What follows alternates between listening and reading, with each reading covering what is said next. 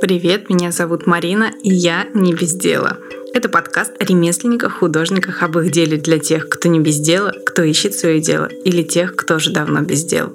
Сегодня гостем в подкасте буду я, а спрашивать у меня вопросы, которые я сама и подготовила, будет Даша Саблина. Даша — вязальный дизайнер. Она придумывает крутые концептуальные вещи. А ссылку на ее инстаграм я оставлю в описании. Обязательно зайдите, посмотрите. И не забывайте, что теперь есть чат слушателей в Телеграме. Вы можете в него добавиться. Ссылка тоже есть в описании. Проходите, добавляйтесь. Если не получается добавиться, напишите мне куда-нибудь, я вам помогу. К третьему сезону подкаста Марина подготовила список вопросов, которых будет задавать всем своим гостям, поэтому мы не будем от него отходить. Сразу первый вопрос. Расскажи, пожалуйста, о своем проекте и чем он уникален. Я сначала хочу сказать, что я извиняюсь перед всеми гостями, потому что это действительно стрёмно, когда тебя расспрашивают, и тебе нужно собраться с мыслями. И поэтому мы перезаписываем подкаст, потому что я сейчас только собралась с мыслями.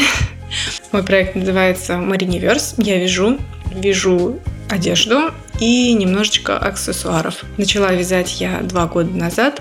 И это было достаточно спонтанное решение. До этого я считала, что я недостойна вязать на заказ, я вяжу какую-то ерунду, были какие-то мелкие заказы, но я считала, как бы не вяжешь одежду, ну и не надо. Но потом прошла курс Алены Чем, называется «Геометрия вязания» или как-то mm-hmm. так, да? Он, грубо говоря, о том, что можно вязать одежду из прямоугольников. Я попробовала, мне понравилось, я решила, окей, буду вязать и продавать. Я забыла сказать, что я вяжу на вязальной машине. Это такая штука, которая вводишь каретку слева направо и так провязывается ряд. Вязать получается достаточно быстро, но потом получается долго сшивать. У меня такая вязальная машина, которой нужно вручную двигать каретку. Есть также автоматич... ну, с автоматическим приводом, где каретка двигается сама, просто ты настраиваешь программу, где чего сколько нужно. Но на моей нужно делать ручками. Есть еще промышленные, где вообще на производствах все само вяжет. Угу. Без швов. Супер. Это для слабаков и без души. Это не слишком задротно. И всего таких машин в России штук 30 максимум. А, да ладно. Да. Расскажи, пожалуйста, почему выбрала именно вязание? Вообще, я вяжу с детства, то есть умею вязать с детства. У меня какими-то периодами там в детстве были куча салфеток. Была ужасно страшная утка, которую я всунула перья от попугая. Звучит страшно. Это было очень страшно. Когда я увидела ее спустя там лет 10, наверное, после создания, я ужаснулась. Глаза пуговицы. Я не помню, какие были глаза. Я помню, что там были воткнуты перья от попугая. Я зачем-то собирала перья от волнистого попугая, когда они у него выпадали. И вот, собственно, не нашлось ему лучше применения, как воткнуть в эту игрушку утку. Ну, сейчас мне жалко, что я ее хотя бы не сфоткала, потому что выглядит она ужасно. Но, в общем, я периодами возвращаюсь к вязанию, и в этот период, период я более серьезно, можно так сказать, к нему вернулась, стала делать вещи которые стали интересны большему количеству людей, немного поверила в себя, решилась на покупку вязальной машины, получилось на ней вязать, а это значит легче, можно успевать больше. Но в принципе, мне кажется, что как человек, который любит постоянно что-то ковырять руками и сидеть и вот с чем-то задрачиваться, что-нибудь вкладывать очень много сил. Я люблю пазлы собирать. Я могла бы собирать пазлы, мне кажется, сутками, только спина отвалилась бы раньше. ну еще за это денег не платят. И вообще пазлы это отдельный. Угу. А, а дочек Просто как бы, если он попадается мне на глаза, все, до свидания. Пока я его не соберу, я не вернусь. Mm-hmm. Ну и тут, в принципе, то же самое. Так что любая работа мелкая руками, где в то же время нужны, может быть, какие-то расчеты или какая-то систематизация. Я очень люблю все систематизировать. Мне бы подошла. Ну, вязание оказалось самым легким и самым под рукой. Угу. А что самое сложное в твоей работе? Самое сложное – хорошо рассказать о себе и не стесняться продавать. Вот так вот. Да, это новый ответ. В первой версии подкаста было совершенно не это. Да, я тут подумала и решила, что на самом деле самое сложное именно это. Потому что я до сих пор, а, сейчас начинается психотерапия, а, я до сих пор не воспринимаю себя всерьез. Все равно мне кажется, что я до сих пор балуюсь и я ничего с этим не делаю, не работаю над этой мыслью, да, это самое сложное. Но осознание это уже первый шаг, да? Так это работает. Будем думать, что так это работает. Расскажи, пожалуйста, твой проект коммерческий или для души? Мой проект, конечно же, коммерческий, но денег он не приносит. Тогда не будет следующего вопроса, какой денежный вклад получаешь от него. Не будет. Но ну, на самом деле, мне кажется, за последние пару месяцев я вроде бы вышла на окупаемость. Но дело в том, что у меня есть помещение, ну, мастерская, студия, а, где находится вязальная машина, так как я живу в пригороде. И, во-первых, мне нужен повод, чтобы выехать в город. Я называю приехать в Санкт-Петербург, выехать в город. Это особенности жителей области. Наверное, многие меня поймут. Так вот, чтобы выехать в город, мне нужна причина. И если бы у меня там не было мастерской, я бы не выезжала туда никогда, практически, я думаю. И так как я бы туда не выезжала, я бы не общалась с людьми, и, соответственно, обо мне бы совсем никто не узнал, поэтому я решила, что если у меня будет мастерская, я буду выезжать в город, помимо того, что мне просто хотелось какое-то красивое помещение. И, ну, в принципе, это так работает. И из-за мастерской, собственно, большие затраты, поэтому долгое время ничего не окупалось, но последние пару месяцев, благодаря заказу э, Жени Фишлаб, мне нужно сшить сшить, господи, связать для нее несколько вещей, несколько, ну, достаточно много на самом деле. Крупно, крупный для меня заказ. Больше двух штук. И благодаря этому, кажется, последние несколько месяцев наконец-то все окупается. А так нет. Угу. А ты не жалеешь, что сняла мастерскую? Нет, не жалею вообще, это место силы, как бы я не скептически относилась ко всем таким названиям, но это реально для меня место, в котором мне безумно приятно находиться, мне очень нравится атмосфера там, но это какой-то такой прям мирочек мой. Ну, даже несмотря на то, что я там не одна, но мы далеко не всегда пересекаемся с моим соседом. Сосед у меня, кстати, парикмахер, да. Я люблю шутить, что мы работаем с шерстью. Я с шерстью животных, он с шерстью, шерстью людей.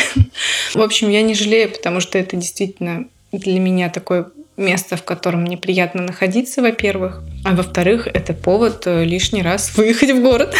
И он работает. Ну и плюс э, там можно записывать подкаст. Это вот прям решение, что можно куда-то прийти и записать подкаст. Я бы вообще сказала, что подкаст и мое вязание, они так взаимно поддерживают друг друга. То есть благодаря одному живет другое, и благодаря другому есть силы на первое. В принципе, весь подкаст был задуман ради того, чтобы я нашла мастерскую, во-первых. Во-вторых, нашла знакомых в, творческих, в творческой среде, потому что я совершенно не оттуда. Я вообще училась на программиста и работала программистом несколько лет, кстати, да. Потом работала кадастровым инженером, а теперь я вяжу. И в итоге, как только я начала записывать подкаст, прошло буквально пару месяцев, сразу же я нашла мастерскую. И каждая запись подкаста — это дикий заряд вдохновения для меня, потому что я вижу, как человек относится к своему делу, да, сколько он в него вкладывает, и у меня сразу тоже мне хочется что-то творить. С некоторыми ребятами я общаюсь до сих пор, вот с некоторыми прям даже подружились, можно сказать. Я бы хотела общаться с гораздо большим количеством людей, но меня тупо не хватает.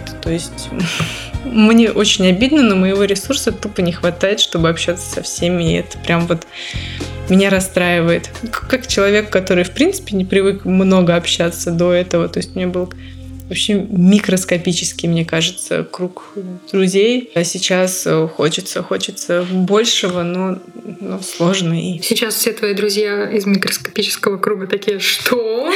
Их, кажется, вообще не осталось других друзей. Но я вижу, что я даже когда слишком много общаюсь э, с ребятами ну, для подкаста, да, я потом прихожу домой, и меня тупо не хватает, чтобы с моим молодым человеком пообщаться. То есть все, и вот это меня вообще очень сильно расстроило, когда я на это обратила внимание. Я такая, ну так, ребятки, закрываем Инстаграм, берем перерыв в подкасте.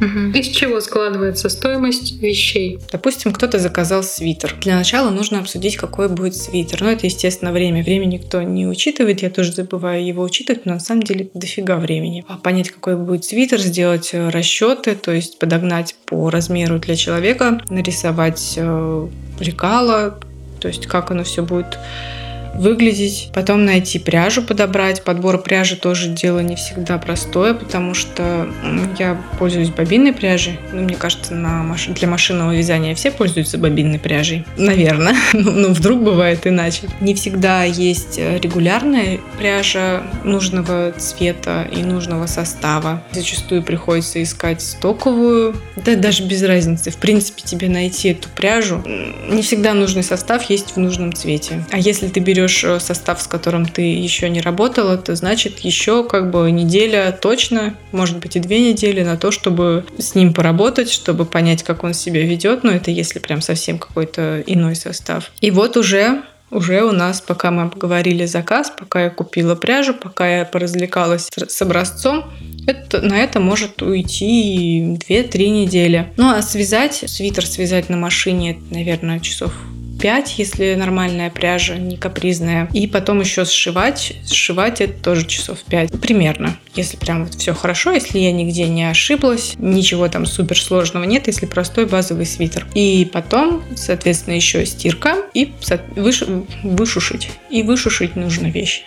Высушить вещь, ну это сутки, может быть даже побольше. Я люблю позволить даже двое суток полежать, особенно если шерстяной достаточно плотно связан, чтобы точно все высохла. Ну и упаковка, отправка. У меня, кстати, все включено в стоимость. Я подумала и решила, что меня дико бесит вот это, когда ты что-то покупаешь, да, ты смотришь цену, прицениваешься, а потом заказываешь, и там еще вот эти отправки, еще там что-то, это бесит. Вот я лучше скидку сделаю, если мне не нужно отправлять человеку, честное слово. Поэтому мне как бы сразу все включено в стоимость. И мне кажется, это правильно, когда бесплатная отправка. Ну, конечно, для мелких вещей это так не работает, а для достаточно дорогих вещей вещей. Мне кажется, это прям логично. И расскажи, пожалуйста, о моменте, когда ты поняла, что дело пошло. В прошлый раз мы очень долго спорили, пошло оно не, или не пошло. Наверное, все-таки пошло. Хватит мне прикидываться дурочкой и делать вид, что я балуюсь. Так и быть, я возьму себя в руки. Мне кажется, в этом году пошло, когда я поняла, что ко мне стали чаще обращаться вязальщицы, и что я все чаще вяжу для вязальщиц. И ни для кого другого я больше не вяжу. Ну, я, кстати, сначала думала, что я не буду брать заказы, простите за скрипучий стол, что я не хочу вязать на заказ, но оказалось, что заказы бывают разные, люди бывают разные, и вязать на заказ бывает прикольно, особенно если что-то интересное нужно сделать. И оказывается, мне нравится подгонять э, под, ну, под изначальную идею то, что нужно сделать. Короче, да, пошло оно в начале этого года. Спустя полтора года от моего волевого решения. Спустя 20 с лишним, 25 с лишним лет от момента, когда я начала вязать, в принципе. И что было самым-самым сложным на этом пути? Самым-самым сложным было и остается. А я уже говорила это только что. Ты говорила это в прошлый раз. А, да? Да. Черт, ладно. Самым сложным было, есть и будет, наверное, рассказывать о себе и продвигать себя. Я это не умею, я это не делаю. Я сделала два месяца назад рекламный ролик, и до сих пор не могу запустить его, потому что не могу сделать а, фотографии вещей для каталога. Это самое сложное. Взять себя в руки и заниматься мен- менеджерской, продажнической частью. А почему для тебя это сложно? Мне хотелось, что ну я вот просто буду вязать, да, а они все сами будут покупать. Ну это же видно, что такие вещи хорошие, состав хороший, они вот так будут приятненько греть, мягенькие, тепленькие, уютненькие. Но это же все очевидно, почему никто не покупает. Угу. А то, что у людей там денег может быть не быть, или это не моя целевая аудитория, нужно ее поискать, и нужно к ней обратиться и показать. Или они, может быть, просто еще не видели даже твои вещи нигде. Да, они не видели, не знают вообще. Я им и не рассказывала, что они мягенькие-то. Расскажи, пожалуйста, об изделии, в которое ты вложила больше всего сил. Возможно, что-то было раньше, но сейчас я, наверное, помню. Хотя да, было раньше. Был раньше плед из квадратов размером 2 на 2,5 метра примерно. На самом деле было два таких пледа. Один был чуть поменьше, другой чуть побольше. И вот они из квадратиков были сделаны. То есть каждый квадратик еще вручную был сшит. Где-то 10 или 11 квадратиков, то есть их больше 100. В одном было 144, я помню такую цифру у меня. 12 на 12. Нет, тогда, значит, другая цифра. Они не квадратные были. Ну, в общем, да, связать каждый квадратик на машинке и потом вручную сшить, а потом еще обвязать это все крючком. Это одно я крючком обвязывала, а другой спицами обвязывала. Это было веселее. А, был, кстати, да, еще плед, где я вязала интарсии на машинке, так как я не хотела, чтобы были протяжки на жаккарде, потому что они были слишком длинные. Я вязала интарсии, и так как мне было лень вязать э, интарсии по-нормальному, то есть провязал кусочек один, вернул каретку, провязал кусочек другой, вернул каретку. Простите, если вы не поняли. Сейчас просто часть, которая чисто для вязальщиц, которая умеет вязать на вязальной машинке. Я двигала каретку. В момент, когда я вижу, что у меня должна быть смена цвета, я туда вот прям вставляла другую ниточку, подводила. Вот прям в каретку, вот так вот то есть мне нужно было ее остановить четко между иглами, а между иглами 4 или 5 миллиметров. Четко в эту дырочку провести новую нитку, провязать кусочек, потом поменять, потом и вот это все сделать. Никто ничего не понял, ну неважно. Но это было достаточно задротно. Но звучало эпично, да. А, ну, на одну полосу где-то длиной... Сейчас Марина нам показывает.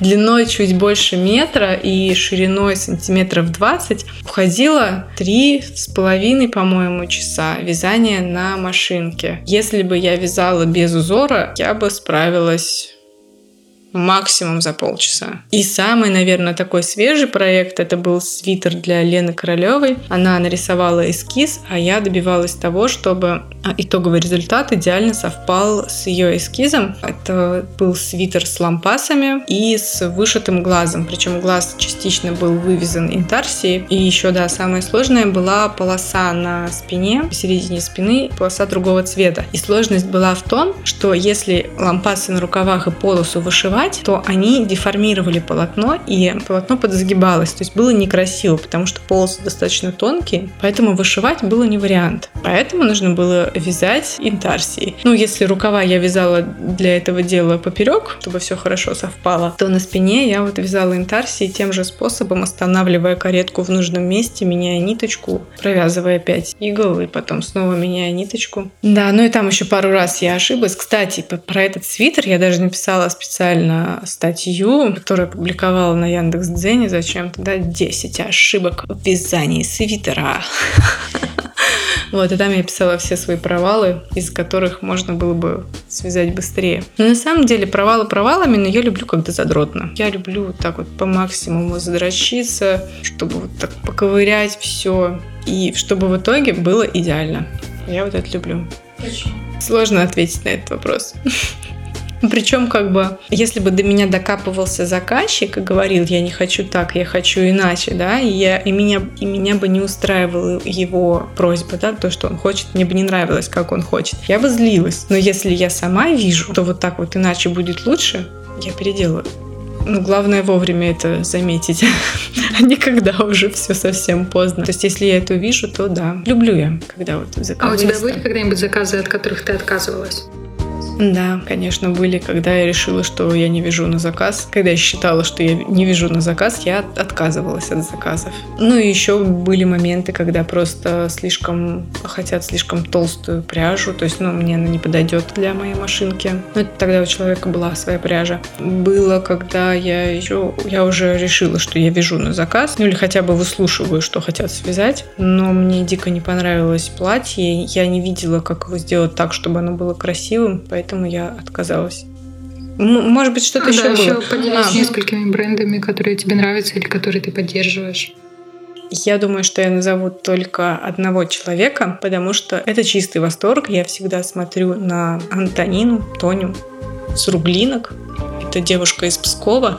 По-моему, у них проект совместный с мужем, я не уверена. Но, возможно, только она одна. Мне нравятся мелкие детали, которые в ее работах. Я сказала, да, что это керамика. Она делает фигурки всякие разные. Возможно, ну точнее, это посуда, но она... Я, я не знаю, как это сложно описать словами, лучше пройти посмотреть. И то есть у нее бывают такие изделия, там, может быть, э, налеплен мужичок, да, и у мужичка вот все его кудряшки, завитушки на голове, они все вот сделаны отдельной завитушкой. Мне очень нравится, когда такая кропотливая, мелкая работа. Мне нравится представлять, как мастер сидел, делал все вот эти штуки. И я вот представляю, у меня прям сразу так Причем как бы чаще всего я такие штуки себе не хочу, но мне дико нравится смотреть, наблюдать, то есть, блин, вот как это все было сделано, представлять, фантазировать, как он там сидел, чем он там. И я, кстати, люблю очень расспрашивать людей, ну, если я прихожу к ним в мастерскую, а как ты сделал то, как ты сделал это.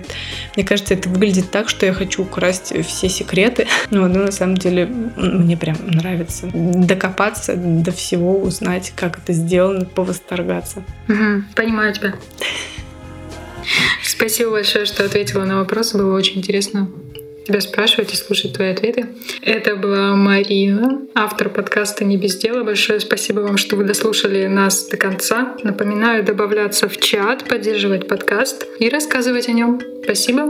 Пока. Спасибо тебе, Даша, что согласилась побыть моим радиоведущим. И да, я наконец-то решилась на этот выпуск. Я долго не хотела, долго считала, что мне еще нечего рассказывать. И мне кажется, я так считала полчаса назад, пока не поняла, что как бы мы записали выпуск, а я даже не назвала свое название. Что я вижу, у меня там бренд, типа марка, у нее название есть, а я его даже не назвала. Спасибо всем, что дослушали. Теперь вы знаете, кто я. И теперь я знаю, каково быть моим гостем. Ужасно. Простите. Всем пока. Пока.